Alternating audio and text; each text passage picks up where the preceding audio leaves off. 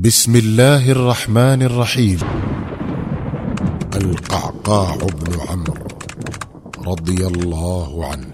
ما كاد يقبل الليل ويلف بظلامه ساحة القادسية حتى وضع الجند سلاحهم وأسلموا جنوبهم للمضاجع. فقد كان اليوم الثاني من أيام المعركة كسابقه. ثقيل الوطأة شديد البأس لكن عين القعقاع بن عمرو لم تنم. وانى لها أن تنام والمسلمون قد نفد صبرهم وهم ينتظرون المدد القادم من الشام بقيادة هاشم بن عتبة حتى كاد يدركهم اليأس وتذهب بهم الظنون كل مذهب. فعزم على أن يعيد في هذا اليوم ما فعله بالأمس. أخذ القعقاع يسرب فرسانه الألف الذين جاءوا معه إلى المكان الذي وقفوا فيه صبيحة اليوم الماضي. بعيدا عن القادسية وأمرهم إذا طلعت عليهم الشمس أن يقبلوا على ميدان المعركة مئة اثر مئه على أن يكون بين المئة وأختها مقدار مد البصر وأن يشحنوا الجو بالغبار وأن يملأوا الأرض بالضجيج والعجيج ليبثوا في صدور المسلمين الثقة والعزم ويشيعوا في نفوس الفرس القلق والخوف. وما إن طلع الصباح وأشرقت الأرض بنور ربها حتى طفقت الكتائب تقبل من خلف الصحراء على ساحة المعركة مكبرة مهللة فيتلقاها القعقاع كتيبة إثر كتيبة ويحدد لها مكانها بين الصفوف. لكن سيل الكتائب جاوز العشر فنظر فإذا هاشم بن عتبة قد وصل بجيشه إلى مشارف القادسية مع الصباح أيضا. ورأى هاشم فرسان القعقاع بن عمرو وما يصنعون فسر من صنيعهم وقسم هو الآخر جنده إلى مئات وأمرهم أن يتلاحقوا تباعا إلى أرض المعركة. لم يفت هذا المدد الكبير في عضد الفرس كثيرا ذلك لأنهم كانوا قد أصلحوا توابيت فيلتهم وجددوا وضونها وصفوها في طليعة الجيش كأنها البنيان المرصوص. ولقد كانوا على ثقة بأنها ستفتك بالمسلمين اليوم أكثر مما فتكت بهم في اليوم الأول.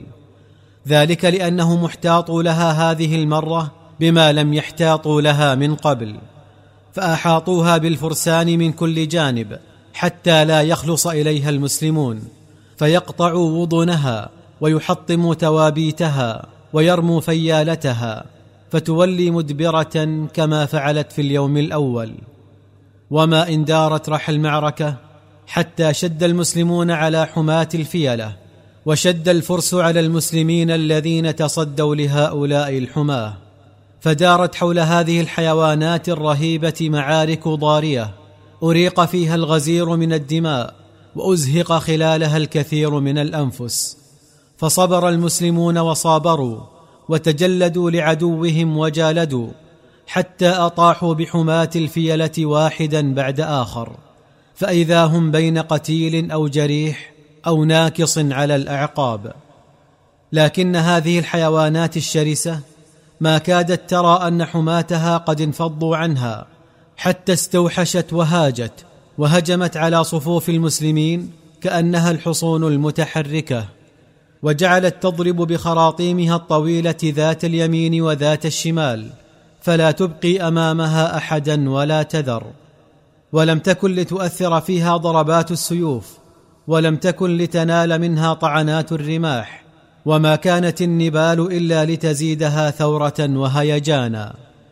شعر سعد بن أبي وقاص بالكارثة التي توشك أن تحيق بالمسلمين بسبب هذه الفيلة وأيقن أنه إذا لم يقض عليها فسيصاب المسلمون بهزيمة لا تقوم لهم بعدها قائمة.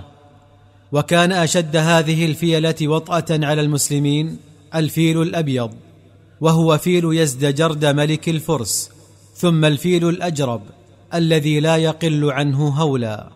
وكانت الفيلة الأخرى تتبعهما كأنهما قائدان لها. استشار سعد بن أبي وقاص جماعة من الفرس الذين أسلموا في أمر هذه الفيلة وسألهم عن مقاتلها فقالوا افقأوا عيونها واقطعوا خراطيمها فتفشل وتذهب ريحها. فأرسل إلى القعقاع بن عمرو وأخيه عاصم وقال اكفي المسلمين الفيل الأبيض. وأرسل إلى اثنين جلدين من بني أسد وقال عليكما بالفيل الأجرب. ترجل القعقاع وأخوه عاصم عن جواديهما واندفعا يشقان الصفوف في اتجاه الفيل الأبيض حتى إذا أصبحا قاب قوس منه أو أدنى سدد القعقاع رمحه إلى عينه اليمنى بينما تكفل أخوه بعينه اليسرى واهويا على عينيه برمحيهما في لحظة واحدة فإذا بسنانيهما يغيبان في محجريه. فنفض الحيوان الرهيب رأسه من شدة الألم نفضة ألقت بفياله على الأرض وداس في بطنه فصرعه. ثم إن الفيل دلى خرطومه إلى الأرض ليتحسس به طريقه بعد أن فقد بصره فوثب عليه القعقاع وقطه بسيفه قطا. وحمل الفارسان الأسديان على الفيل الأجرب ففقأ إحدى عينيه. واصابا خرطومه إصابة بالغة فارتد على صفوف الفرس هائجا مائجا ومضى يفتك فيهم فتكا ذريعا فنخسوه فانقلب إلى صفوف المسلمين فوخزه المسلمون فعاد من حيث أتى ثم طفق يهرول جيئة وذهابا ويصيح كالخنزير من شدة الألم ثم اندفع نحو النهر ووثب فيه. فتبعته الفيلة الأخرى ووثبت وراءه وطرحت فيالتها ذات اليمين وذات الشمال. كان للقضاء على الفيلة أثر كبير لدى المسلمين وعدوهم على السواء.